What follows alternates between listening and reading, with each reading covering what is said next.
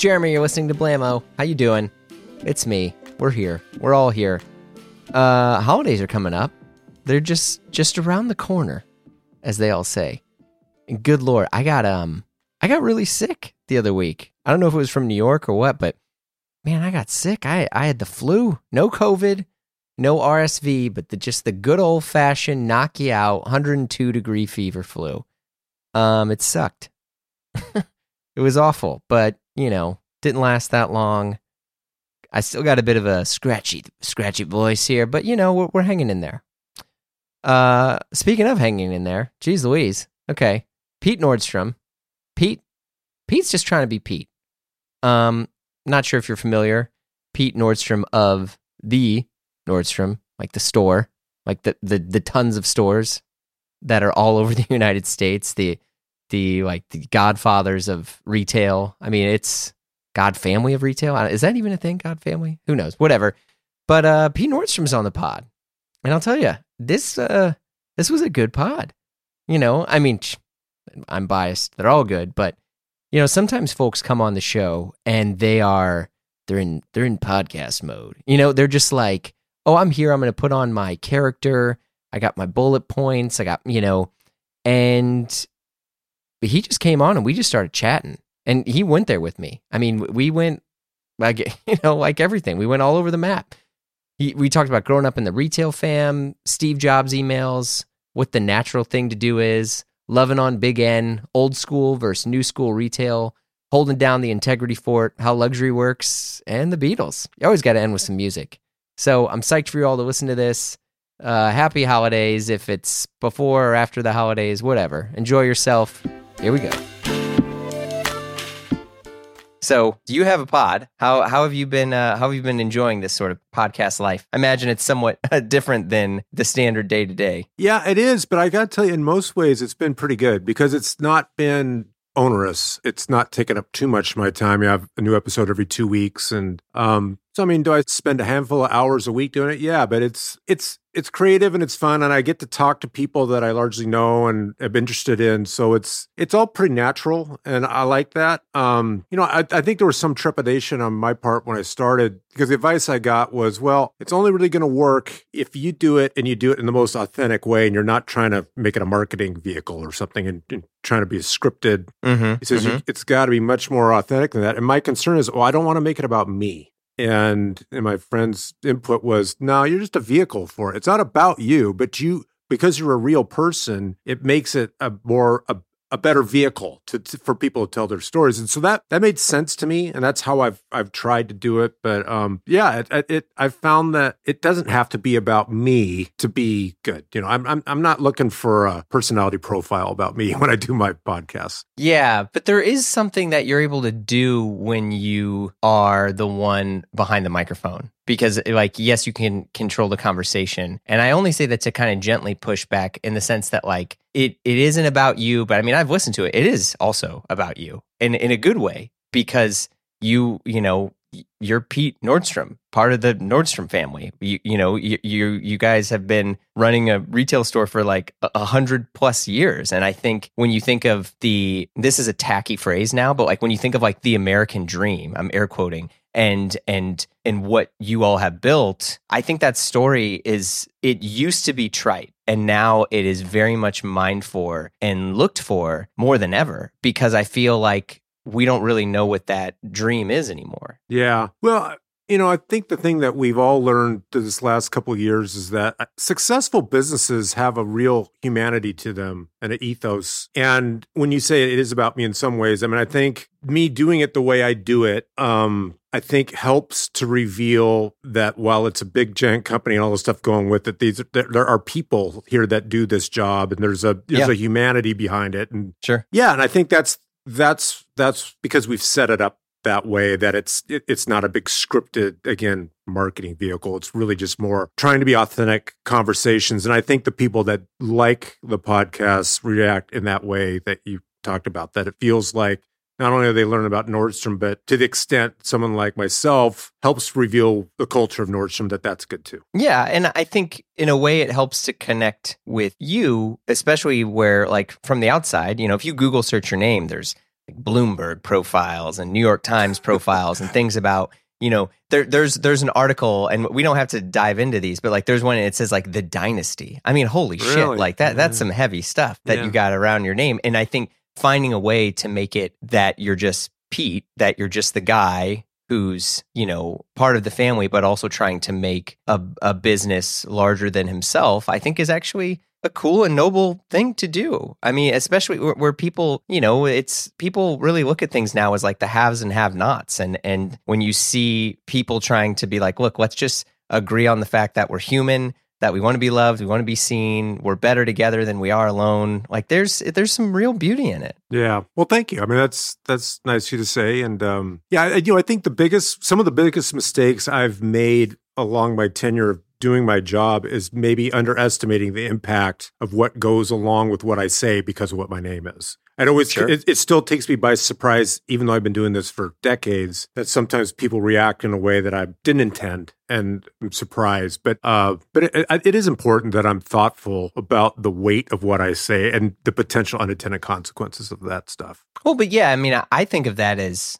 how impactful that can be positively versus Yeah. like, oh, let's be conscious of, you know, that because, you know, I mean, do you remember back in the day when people would email Steve Jobs and Steve Jobs would reply to their email and they would lose their mind and it would be a four, five sentence reply. Someone would write something about how an iPod was so amazing and they got to listen and it would be some heartfelt story of like my father who had always wanted to listen to this and we heard it again and we danced in the room and Steve Jobs would write like very cool. Oh yeah, I didn't know that. I read his book, and I don't remember. I didn't know that. Well, yeah, yeah. I mean, I think that was a thing that people loved is like you could, and they never like publicly said like, "Hey, here's Steve Jobs' email," but it was pretty easy to guess, and Yeah. people would email Steve Jobs, and on many occasions he would write back, and that would be it would just change people's lives. Like, especially you know, I I I used to work for Apple, and you know, I was one of the Apple fanboys, uh, past tense, but like I was I was one of those people that was like, you know, would would lose it when that sort of thing happened, and so it was like when you got to see these these humble interactions, it was just like it was it was pretty neat. But I think that was this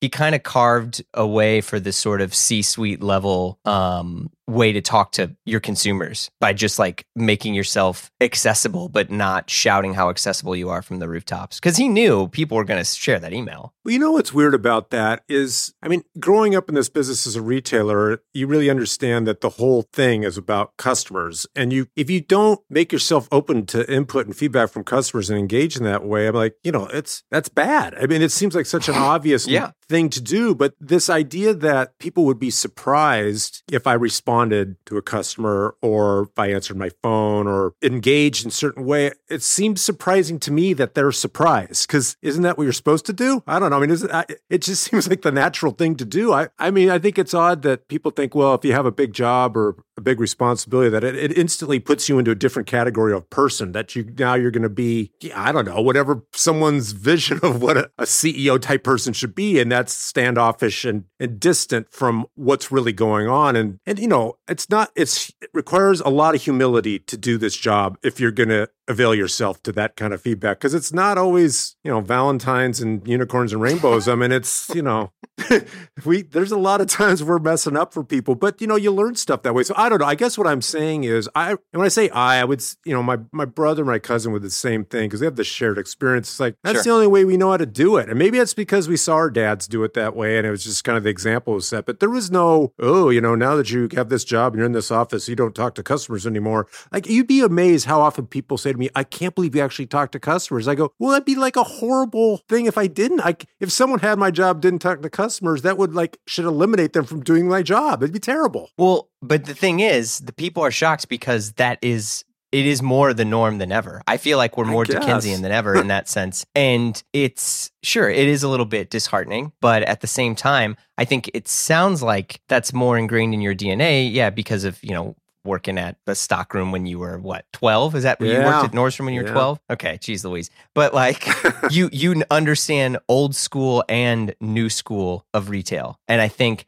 nowadays when many people don't even have an understanding of retail through a physical experience, they the, people are just not used to a face behind the transaction and a face behind the interaction. And and the importance of personal recommendations. I mean, the amount of people that buy from, you know, recommended for others who purchase this, it's in some ways a little bit disheartening. Yeah. Yeah. Yeah. Well, I think part of it also goes to the fact that when I was young, our company wasn't that big. I mean, it was a successful company and everything, but it was largely a regional company. So Right. it wasn't like, I mean, people knew what Nordstrom was around Seattle, but if I traveled around, people didn't know what it was. And that was Right. so I guess I, I just, I didn't grow up with it thinking like it was something super special and it was such a big deal that that therefore put me into, I don't know, created a rationalization to behave differently than just what you would expect from any no- normal person. So I don't know. I, Right. I, I get that. That probably has a lot to do with my parents and the way they raised us too. So. Yeah. What in in what ways? Well, I don't. I mean, obviously, I've had a lot of privilege in my life. Um, but if I think about the way I was raised, and the way my parents raised me, it, they went to great lengths to ensure that uh,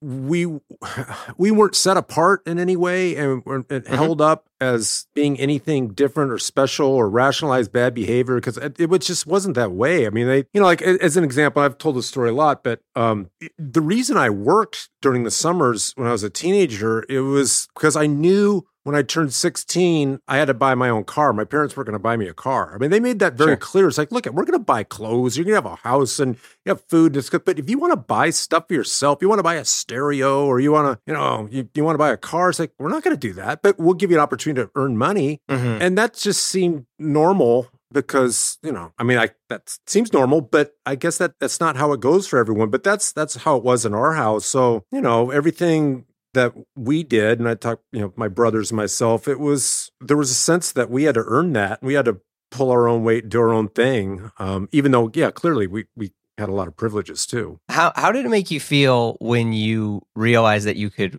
work, earn money, and then that money was basically discretionary for you? Like oh, I say this because when I was younger, I I didn't grow up with a ton of stuff, but you know, we had food and I never went hungry, so I'll be clear, it wasn't wasn't any sort of, you know, horrible life, but there were things that I wanted that I couldn't get. And my parents were like, "We we don't have the money." Or like, "Sorry, you can't have a, you know, the PlayStation or whatever that is because we don't have the money." And th- for me, it was always clothes. And I remember at one point my mom was like, "Hey, um, you know, if you want to go earn money and buy like you can buy these clothes yourself." And so I started shoveling all these neighbors' driveways. Ah, Um, and I earned money, and I was like, "Can I go get the clothes now?" My mom was like, "Oh shit, uh, yeah, okay, let's go." And it was the it was the best feeling I've ever had in my life because I, you know, I'm air quote like I bought that, you know, like I got, and it was it was just this sense of empowerment, especially as a younger individual, that I've carried with me to this day. Probably it's manifested in darker ways of just wanting to earn things, but like it's it's a very powerful thing. So I'm curious if you had that similar experience. Yeah, I guess when you put it that way, yeah, I, I think that's right. I, I think of it more of a, in terms of an appreciation for whatever you have because you've actually earned it rather than Yeah, it was yeah, given to yeah. you. Um, that that was my experience for sure. I remember my dad used to talk about things because I think everyone grew up this way. You always had the friend or the neighbor, or someone's like, well, they get to do this and they get to do that, Mm. and they have this and that. They're going here and there.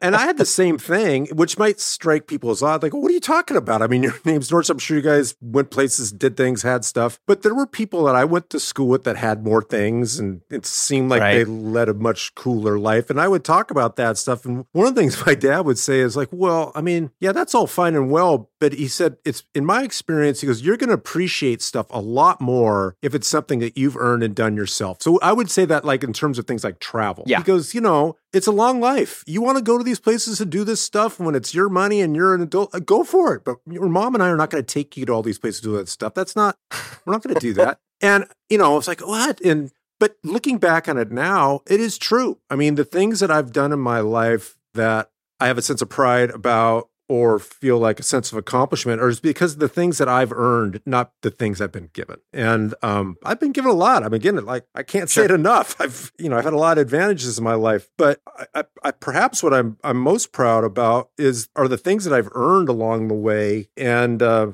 you know, it, it- you're right. It makes you feel good when you do that. Well, I mean, let's talk about some of the things you've earned because I would say the Nordstrom evolution. I know, I mean, it was, you know, your brothers, your cousin, you guys were involved in, but taking it from the regional to what it is now. I mean, is is no is no small feat. That's a pretty big accomplishment that you did, and that you know you and your family kind of do. So I'm I'm curious how how what was the weight of that like and like how important was it to do that? Because I think it's not that like, oh, let's just be content to have this store. It's like let's really grow and make this as big as it can be. Well, I think the first thing is we didn't want to mess it up. I, it, we we talked about this a lot, but we didn't want to be known as the generation of Nordstrom's that screwed it up. Because by the time we were here, there was you know people liked the company. It was successful. Sure. There was a lot of buzz around it and what have you. And and in particular, I think for the way it was done and the, the approach and kind of the unique aspects that Nordstrom had around service and the culture and all this stuff, that stuff that you know, my dad and his generation really made a thing. We just didn't want to screw that up. So I,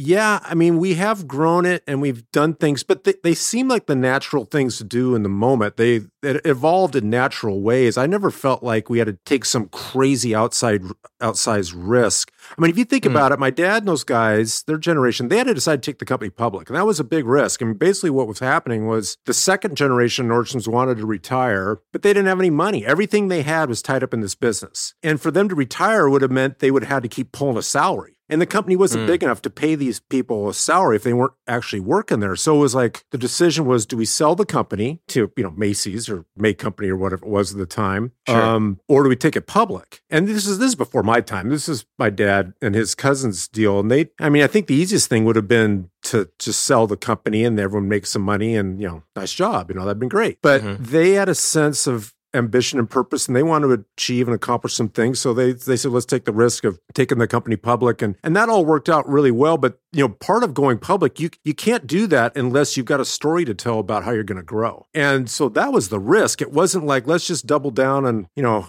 being a better retailer in the northwest. It's like we're going to go build stores in California and Chicago and Washington DC and you know New York and Florida. So that that that was risky and they did mm-hmm. it. They had to really put a lot on the line. And in those days, every new store was a really big deal, I think, relative to the size of the company, that expense. And that gamble, I, I, suppose. So to me, those guys took way more risks than we did. I mean, we like, for example, the way the online thing came to be. It, it, I don't remember sitting in a room having a conscious decision of like, do we want to actually sell things online? Or should we do this or not? It just seemed kind of obvious. Like, well, it seems like we should sell stuff online too. You know, how do we do that?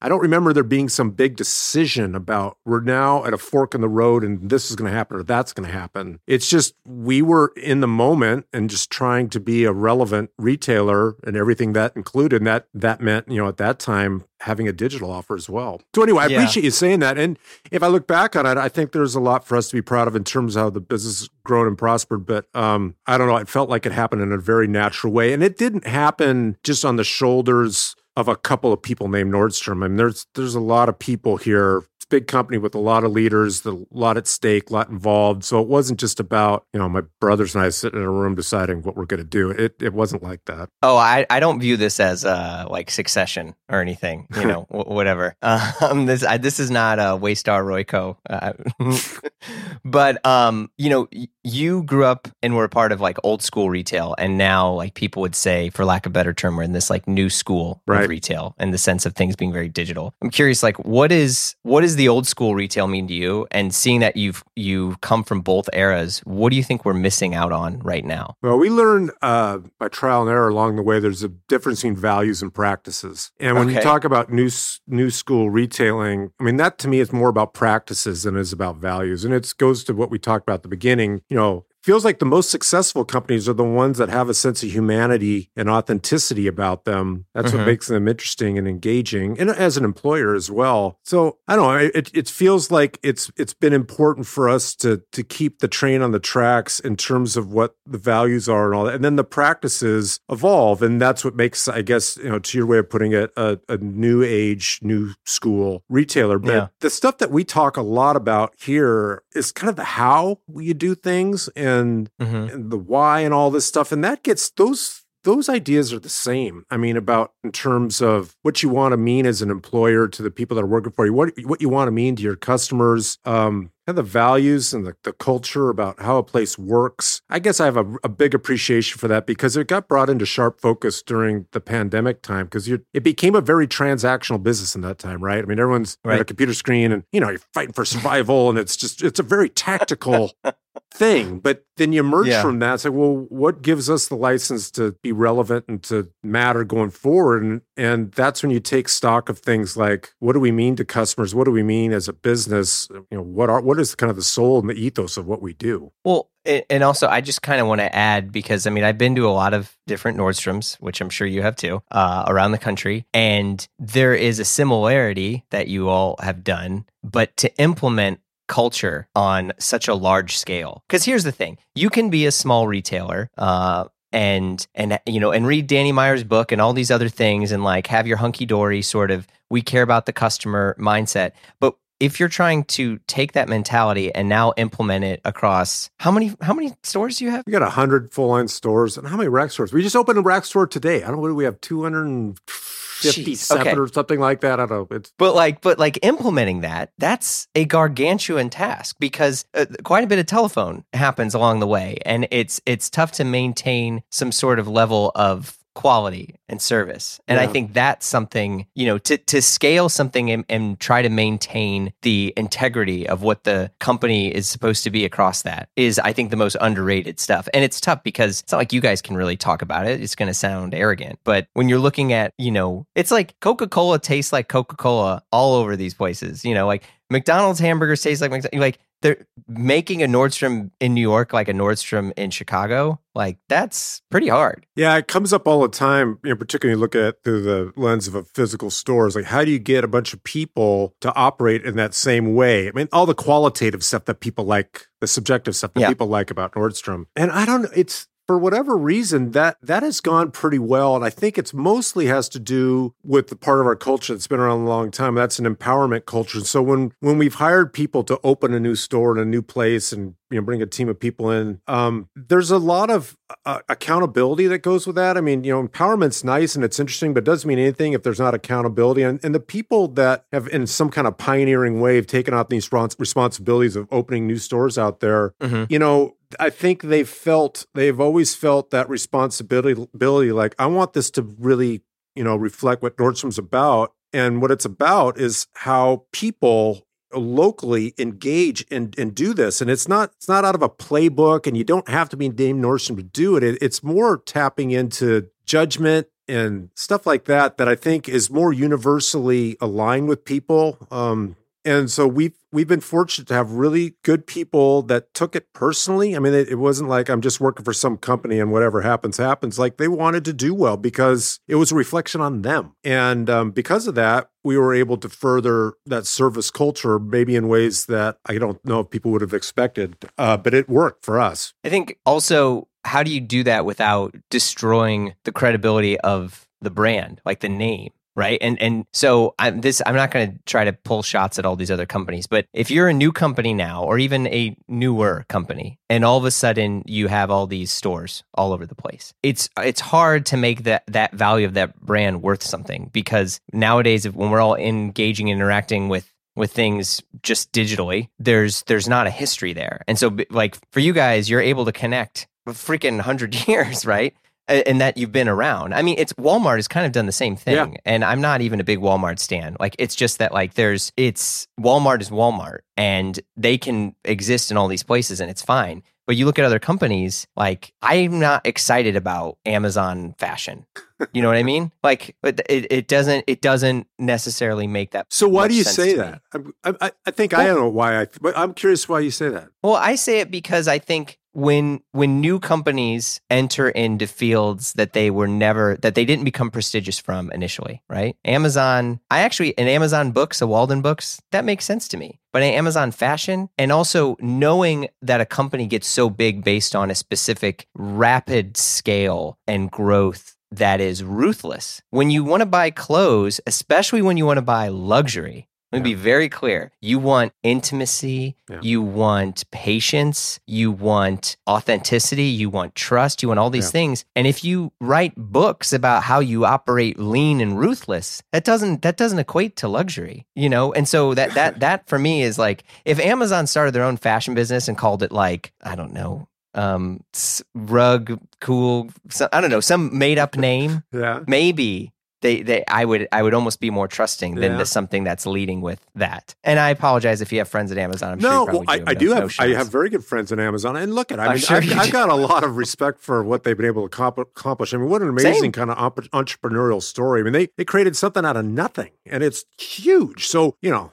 those I, But I give if- it up when to you those when you lose the brand, when you don't pay attention to the brand affinity, when you forget about that stuff, for me, and you're entering in all these things, it I feel like it's a dangerous game. Well, I think it gets to something that we talk a, a lot around here, and that is this idea that as an employer and as a retailer for customers, if we get entirely transactional in the way that we view success and everything becomes about solving a math problem or something, it's you, you miss out on a little of what you're talking about. And that's, I mean, we're in the fashion business, which is 100% like a subjective thing. There's, there's really Yes. nothing we sell that people need. We sell things people want. And so you you just you get into a different place. I mean, what Amazon is remarkably good at is the transactional part of this business. You type in, you know, Absolutely. a hammer into the search bar, you're going to have an amazing selection of hammers at the best deal and you're going to get it fast. but, you know, peop, that's some people do that with buying clothes and fashion and that's true, but that's not Mhm. 100% how it works. So much of what happens in our business is about inspiration and discovery. And that's hard to do unless, you know, you you talk about curation and you talk about the more subjective parts of it. And you you allow for discovery to happen both in a physical environment and online. And, and we're not perfect at that. I mean we got a long way to go i think to be better at discovery online but we're working really hard on it. I mean it's an important subject for us but i think that's somewhat the difference of what you're talking about. There's Yeah. there's the transactional nature of how business goes and then there's the more high touch part of it. And if if in fact service is really the the benchmark by how we get judged by customers, yeah, that that lends itself to it. Now, I can tell you for sure, convenience is a way more important input in defining reason for service than it ever was before. Mm-hmm. People didn't talk about convenience 25 years ago when they talked about the best service purveyors in whatever industry.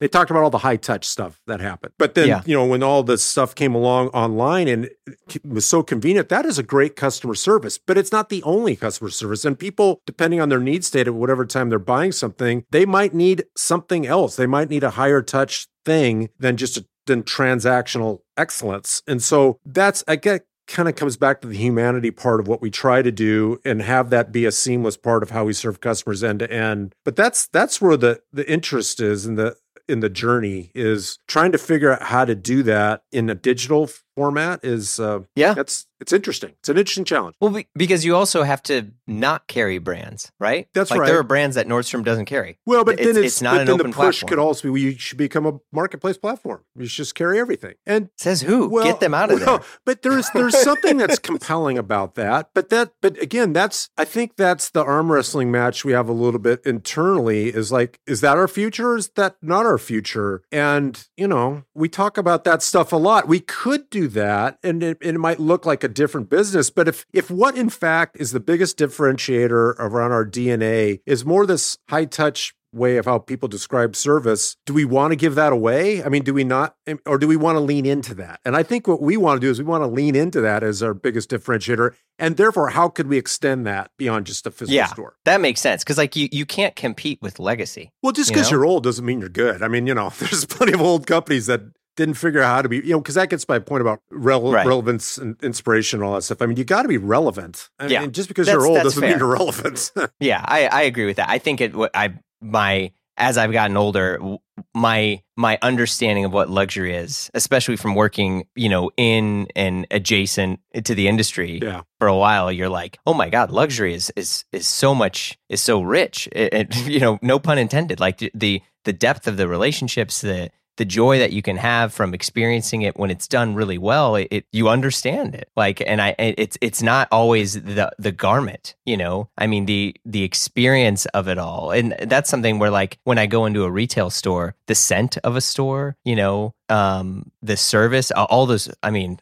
holy moly, Like th- Yeah. those things mean so much to me. You know, it's interesting. I, I've spent a fair amount of my time over the last several years trying to explain to certain certain constituencies in our company what, how the luxury business works because it Okay. doesn't really. It defies it defies kind of a common sense about how commerce is done because their Yeah. whole thing is based on scarcity, right? It's like yeah. you can't you can't have it ubiquitously distributed or you'd kind of lose the scarcity and and there's that high touch thing and there's and it, it kind of it flies in the face again of like what do you mean? If if we're a customer we want to buy all this stuff why wouldn't they just sell us sell us everything we want to buy? Why wouldn't they just let us sell it to customers in whatever way we want? And that's because you know they're trying to build an image and you know oh, oh, how do I describe this? I mean, it's the desirability of that kind of product isn't just about how expensive it is to be made. It's it's it's the story behind it. It's the craftsmanship. It's the design. It's the again Yeah. the scarcity. All these things that you know, um, because you know you're in and around this all the time. But I think it's hard for someone to, to understand that that's approaching it from an accounting point of view. You know, it's like, well, what do you mean? I mean, so yeah, I mean, being in that business like we are, to the degree we we are, it is a high touch thing. It takes a lot of time. It can be really maddening in a lot of ways, but it's really fun being able to connect customers with stuff they want. And the fact is, a lot of customers want, you know, the best the world has to offer. And that's what we try to do give it to them. Yeah, I mean, you mentioned hammers. It's like, when was the last time you got excited about buying a hammer? you know, good hammer. Who knows? I mean, you know, I like I like Yeah, good I'm sure. tools. I mean, you know what the heck? No, that's an eye of the beholder thing, I suppose. But uh, but it, but it's true. yeah. I mean, it's true across all different categories of stuff. There's always kind of the luxury version of whatever it is, and um, Uh, yeah, I guess there could be a Loro Piana hammer. I mean, well, I don't know about that. That'd be made out of the finest cashmere. I don't know. yeah, yeah. We we got the this is the Vicuña wrap edition. Uh, Well, maybe you're onto something. Who knows? well, yeah, I I have many talents over here. Uh, uh, anyway, I, I do want to talk to you about music and obviously the podcast too, because you're a microphone guy. You're, you know, you're you're you're getting into more of the the podcast stuff. But one of the things that when we had first talked about is you're profiling other employees with your podcast. I know we touched on this a little bit, but I just want to call out that that is not normal. What do you mean, other employees? And I think it's really beautiful. What, what do you mean? Well, I mean, you, you talk about other people within Nordstrom Yeah. On your show. Right. And I think that that's really beautiful. Oh. And when you look at other shows that are hosted or run by CEOs and, and, and C suite level people, you know, it's it's a fine line to where you make yourself accessible, but then you're also like, well, don't forget there's this team here. Yeah. You know, I mean, having Sam on and Gian and the, and then just like people who are you know personal shoppers and stuff. I think it's I, I just think it's really beautiful, and I was curious how much of that intention did you have from the get go? Well, you're really nice to say that. I guess there's two things I would think about. One of them was just it's interesting to me. So I think it makes me engage in an authentic way. But if I think about what customers like about Nordstrom, it's it's a, all these thousands and thousands of personal connections that have happened all over the place. Mhm. You know, not not many customers know me or my brother or my cousin, but they know all these people that are out there that in, interact with customers. To them, that's Nordstrom. And so there's so many stories to be told about, I don't know, just about their mindset of how they approach the business. And, you know, I just get asked so much about our people and our team and how does it work and how do you instill, you know, Right. that type of ethic into people. And, and, you know, it's it's not so much about what we've done it's about who they are and i guess you know maybe being pretty good at identifying ta- talented people and well-intended people but i mean you mentioned a couple people like Gian and, and sam i mean those are interesting people i mean why wouldn't i want to Yeah, spotlight quite. them they're more interesting than i am and it's like it brings to life what we do and i think it also allows people to see more of themselves in this business because if it was just about me i think the immediate thing is like well that's easy for that guy to say his last name's nordstrom i'm like oh, how does that apply to me but you Yeah. know I can sit here and talk all day long about had a total normal upbringing with no entitlement and stuff, but no one wants to hear that or believe that. So, I mean, I think the story of Nordstrom really is told most accurately through our people and and and those and then in through the customers and their experiences because a lot of what we've been able to do about perpetuating a service culture is through stories and Right. not because Right. we wrote a bunch, bunch of stuff down a rule book, but because these things have happened that they go, oh, you mean like I, I should take back those tires? Like, oh. And so it just kind of Oh, opens, yeah, story, it just yeah. opens all the possibilities up for people to put their personal best into something and have their own fingerprint on it. Because you think about Yeah. it, if we get the best of what people can bring to work every day because they feel personally invested and committed, I mean, how powerful is that? That's I mean, Right. no, you can't lose if that's what you got going on. Yeah. So you have some other hobbies here. I do. Bit bit of a musician, right? Uh, um, yeah. Well, I suppose yes, yes. Oh, there's there's a pregnant pause. Well, I mean, What's you know, I guess I, I my musician friends or people around the town that are real musicians, like I mean, re- the real guys, they may not be as uh, as impressed with my musicianship. I, it's look at it's it's been an interest and a hobby of mine in a lot of ways, but part of what it's made it really joyful for me is that I never really had to make a living doing it. It's just something I've liked to do. Yeah, that's that's the sweet spot. But I've got a lot of friends that you know made their living at this one point or another, and you had a lot invested in that, and and that's a different that's a different animal. So I I get to be attached to music in ways that it's it's a real kind of a sincere and honest approach to it. There's no there's no other calculus going on about how we can make money or you know I do it because I like it and I get to do it with people I like. So But with the relationships you've had with musicians and stuff, I'm sure you are you're a pretty smart individual, and you've you've seen the the somewhat upheaval of the industry Oh, yeah. over over the years, going from where the labels had all control to now the streaming services have all control, and then the labels having three 360 deals and and you know i'm curious as as an astute you know uh, observer you are have you witnessed any of these things and been like okay how how, how should i change how nordstrom's run here or what are the things that we can learn how we're championing artists Oh and my gosh. Well, I mean, your point about how the music business has really changed. I, um, being from Seattle and, and here when all the grunge explosion happened and all that stuff, Yeah. and being involved in the music thing, like a lot of other people in this town, I said, I'm going to start a record label. And I had a record label for several years. Um, oh hell yeah Be- i didn't know that. Oh that yeah, and because there's people around here that did it, like and like and from out of nowhere had huge success, like you know Sub Pop or or Barsuk Yeah. or I mean there's all these these labels that did really well, and and I have friends that you know in and around this business. Said, Let's start a label, and we did it. Um, but what I can tell you is that's a really hard business. Man, that was hard. And so at a certain point, we just you know stopped doing it. But it's almost like venture capital. You had to keep throwing. You had to Right. go throw a bunch of bands out there, hoping one of them would stick. And our our example was always I mentioned that record label in town called Barsuk, and they signed Death Cab for Cutie, and that was their thing. And Death Cab stuck with them for years and years and years. And so we used to say, we just need to find our Death Cab for Cutie. We just we need that one. Band that kind of enables the whole thing to work, and it turns out Yeah. that's harder than it might seem. Um, so yeah, no, I have a real appreciation for the music business, how hard that is. But it, to your point about the, is there a connection between you know perhaps design talent, you know, as an artist, and that we're a vehicle well, I that, think just how you how you nurture creatives. How we because I think creatives. one of the things that Okay. labels have had, and so I so I'll say this. I don't know how much you know about me. I worked for Beggars Group. Oh, you for, did? Uh, yeah, like five six years or so. Wow. Yeah, and um, you know, and so this was 2008 to 2013, 2014 ish. Um, you know, so this was like the Adele heyday, Yeah. and you know all that all that sorts of stuff. Um, but seeing how certain labels, you know, one of the big things, Martin Mills, who was who had uh, still alive and is like executive chairman of, of the Beggars Group, he refused to sign artists on 360 deals because he was like, look, you know, we, we can talk publishing if you want, we can talk, you know, licensing, but like you selling your merch, you selling your stuff at your shows, you selling, you know, your own IP, like th- there was never going to be like a Rihanna situation, which for listeners, Rihanna was like one of the first big artists who had a 360 deal in which the label takes a cut of everything that they do and they're- basically own your IP versus your music. And I think for him, it was so important to try to have not just like a good relationship with the uh, the artists that they signed, but also he really viewed it as because of how big he was, he could also try to set the example that we can be a label and do well and not, you know, be vipers. Well, that's great. I mean, I think that's true.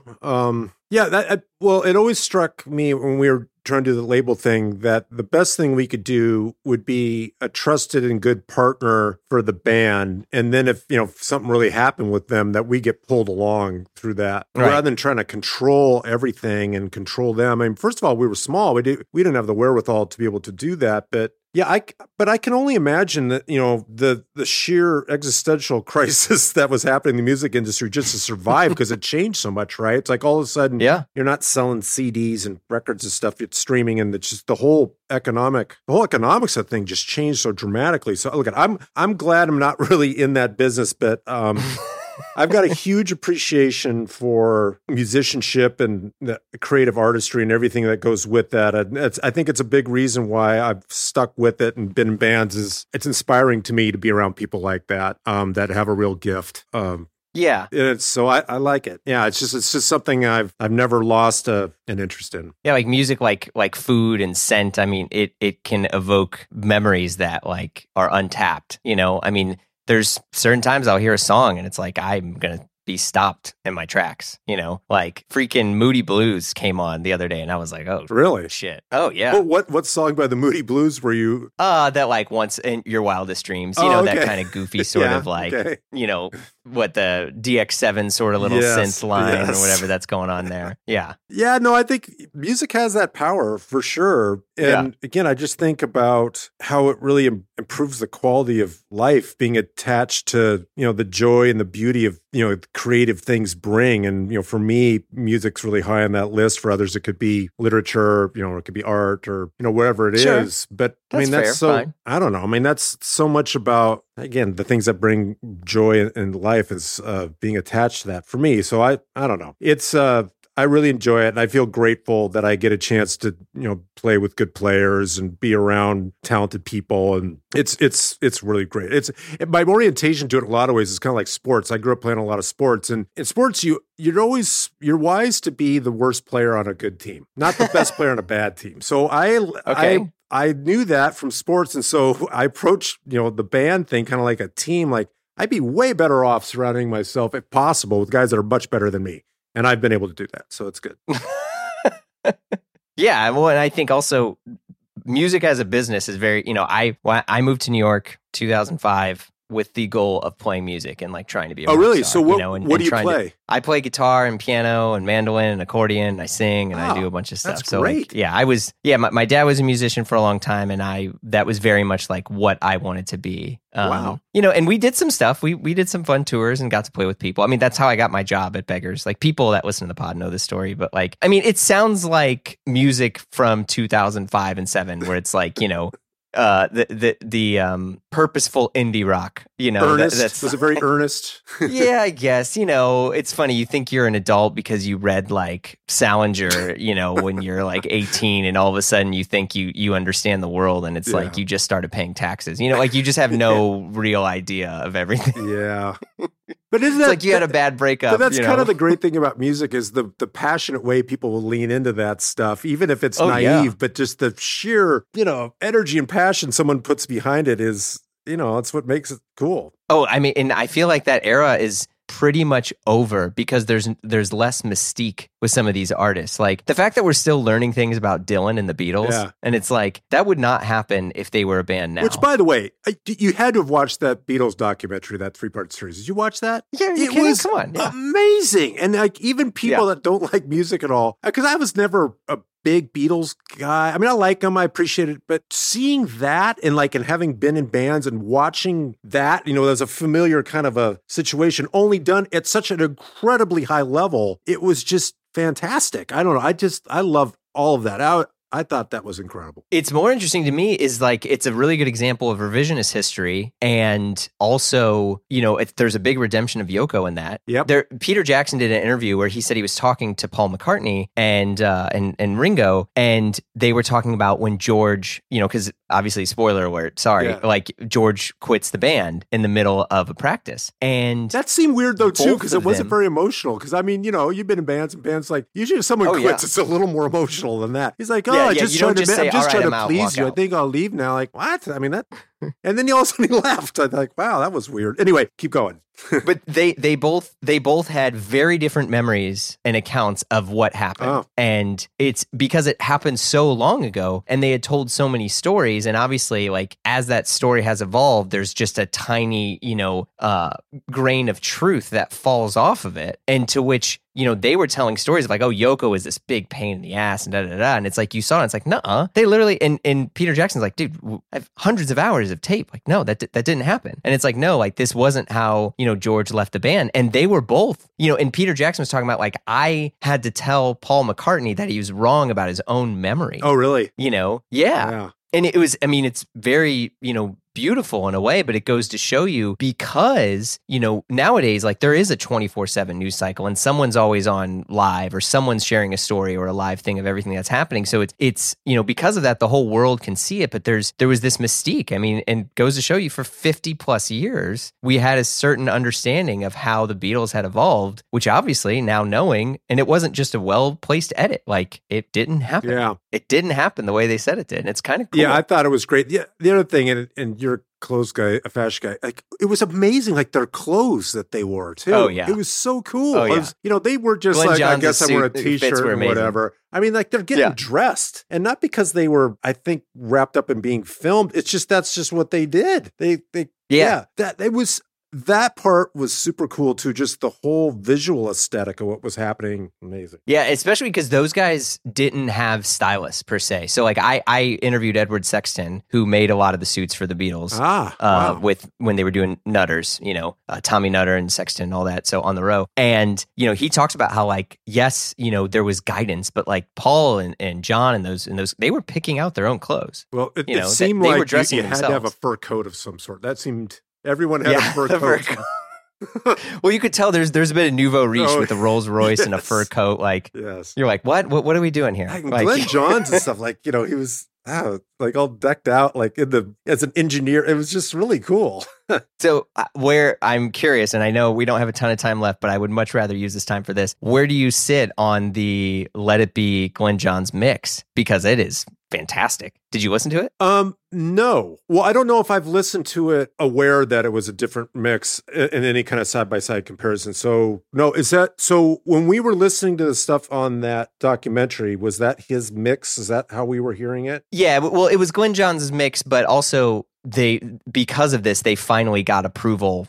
Which I don't know how that works, but they got approval to release Glyn Johns' original mix from the I- 1970s man, of those of those songs. I need to do that because So- I don't know that I've actually Oh. listened to it consciously, understanding what I was listening to. So I need to do that. game changer. Really? This is like this is like hearing the Esher demos of the White Album for the first time. I mean, it's totally different. Uh, I mean, it's way more raw. You hear mistakes like John's flat in certain parts when he's singing, but it's just like it's so good. It's so so Yeah, good. but didn't it strike you how unprecious they were? So like they're they're recording and taking ta making takes, and you know how it happens in a Yeah. modern day now, where it's like you know you everything's on the grid, and you know they're moving around in Pro Tools, and everything can be perfect, and they're just like, well, let's just play it, and it's like they they didn't really care about how they had their amp set up or like what they're just sitting around, they're just you know like Ringo's playing with a towel. On the on the snare drum and like they're just playing and it's really great, but it's not because it's perfect, but they're you know like the natural harmonies that those guys were able just to do like right off the cuff without even uh huh. talking about it or practicing. it. I was I mean that musicianship was off the charts, but yeah, I mean you say there might have been some wonky notes or something, but to me that Oh, it's that's kind of the beauty of it. It's it sound it Yeah. felt so real even though it was done so well because so much of what we hear now and like my daughter says I'm riding to school there all the time she goes that's auto tune is it that's auto tune isn't it like yeah, Yeah, I think it Isn't is. it heartbreaking? Well, when you think about how that pop music today is crafted, it probably looked nothing like those guys sitting around in a room all plugged in and playing at something live. I mean, And even then, I mean, th- that was a big change from early Beatles because when you look at, you know, Revolver and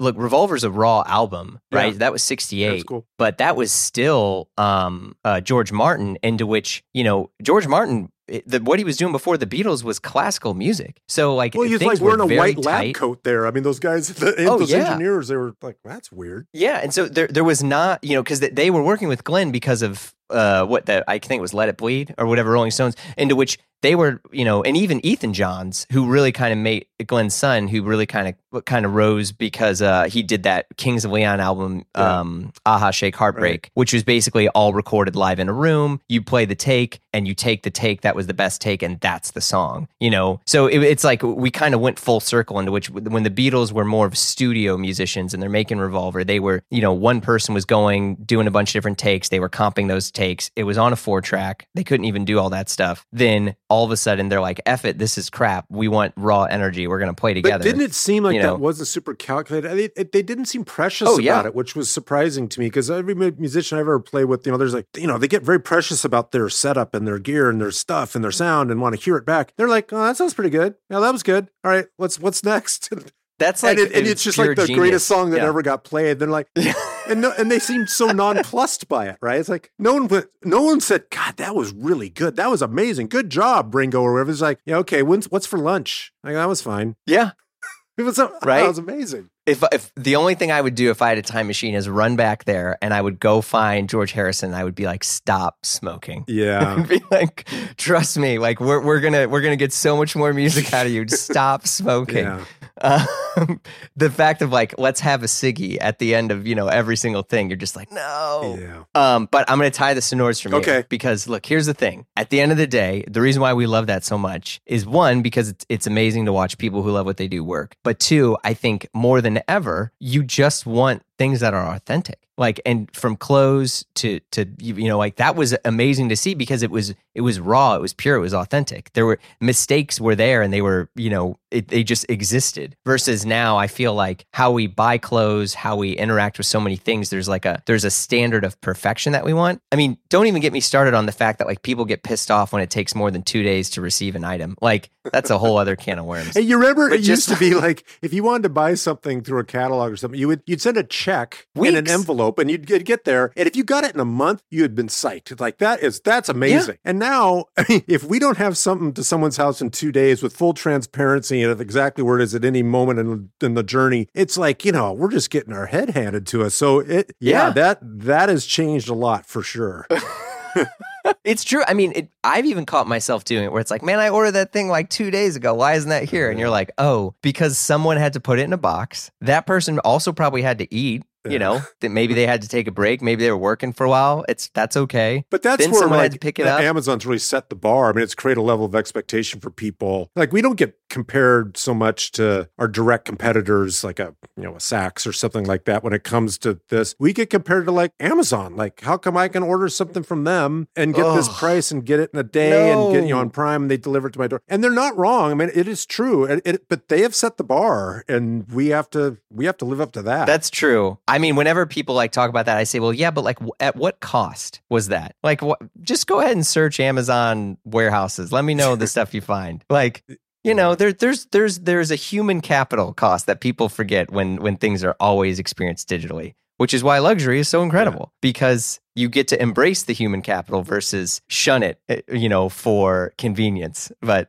that that's I'm not asking you to weigh in on that conversation. it's just it's um yeah, that's that's my own personal. Well, you know, the battle. one can- thing I can't can- say about this, because I know we're running short on time, but what is true, Yeah. if you think about Amazon or Walmart, you'd mention them too, that people don't seem to talk about very much is that the reason they've been become successful is because customers like it. They are providing a service Yeah. for customers that they are choosing. So if you're to say, I don't want you, customer, to be able to have that because it's, you know, it's this or that or the other thing. And I, I think it's better if you like the, there was always that narrative around Walmart, right? They came into town and all the stores closed because they took all the business. Mhm. But the fact is, those customers chose that. They had the other thing too, and at a certain point, they chose Walmart for a reason. And I mean, is it sad that that uh, you know some people got left behind? I think that's absolutely true, I, and I'm sympathetic to that. But I also come at it from a perspective, like, well, but customers have when you give them choices, they're going to choose the best thing. That's the best thing for them. And how can that be a bad thing? I don't know. It feels like you've got to put yourself in a position that you're trying to be the best choice for a customer. Yeah, and I think you're exactly right. The caveat I'll add to that is when people are aware of how their choices affect others is when That's they right. reconsider their choices. That could be. And so I say this, I was at the DMV of all places today, all right? Take that for what it's worth. and I was wearing these um these Easy Mocks. Um, you know, and they were like, "Oh, those are the the woman at the DMV was like, those are so cool. I love those shoes. You know, they're amazing." And um, which is weird. yeah, not the that, you know, conversation you expect to have conversation. at the DMV, but that is Yeah, good. definitely not. And I swear to God, this happened. And she was like, "Well, how much are they?" I was like, "Well, they're you know, I was like they're like you know 180 or something like that." And she was like, "Wow, that's a lot." And I was like, "But I was like, they're made in America." I was like, "Someone with their hands made them." For me, and I was like, and now I get to experience it. I was like, it's an American job. It's a, and she was like, yeah, you know what? I guess that, yeah. She's like, I, I do think I'm more into that because I was like, you're wearing Crocs, which is awesome. I was like, but like, how are those made? Yeah. where you know what what's the practices there and i think sometimes when people are more aware of how their decision affects everything else then they're okay with she's like oh yeah like all of a sudden 180 was too much but then when she realized that another multiple you know americans in this case were making it she was like actually no that seems that's that seems. But you know okay. what? I think it's one of the, the great things about advance, advancements in technology, what have you, is all that stuff's out there. There's Yeah. no secrets. I mean, if you want to know, if that stuff matters to you, it's all knowable. Like where it's Yes, made, how it's made, what's going on with this stuff. And so people get to make choices, which I think is great. They, you know, they're everyone's got their own value proposition. And, you know, if that's important to people, and I understand exactly why it would be, um, then that's great. That choice is available to them. But, you know, some Yeah. people that's just not their consideration set. Um, Yeah, I think I mean oftentimes I I'm not a big Amazon guy, but I can tell you that I bought a bunch of stuff on Amazon. I bought paper towels on Amazon like an idiot because I was too lazy to just go to the store. I'll admit it. yeah. So, you know, but I like that's the thing where I'm like, you know, I should just go to the store. But I digress. Anyway, Pete, huge, huge pleasure to have you on. Thank you very much for taking the time and, and going all over the map with me. Thanks again. yeah. Thanks. You've been listening to Blamo. We're edited by Amar Lal, our music by Breakmaster Cylinder, and we're produced by Blamo Media. If you like the show, tell a friend. Give us some good vibes. You can follow us on social media at Blamo Podcast or send us an email at info at blamopod.com. If you want more, join us on Patreon at patreon.com forward slash blamo, where we have tons and tons of our exclusive episodes, including exclusive shows like Blamo Presents Derek Guy and the Triple J Show featuring Gian DeLeon, myself, and John Moy. Lots of good stuff out there. Do whatever you want to do. Hope you all have a wonderful holiday and a happy new year. We'll see you soon.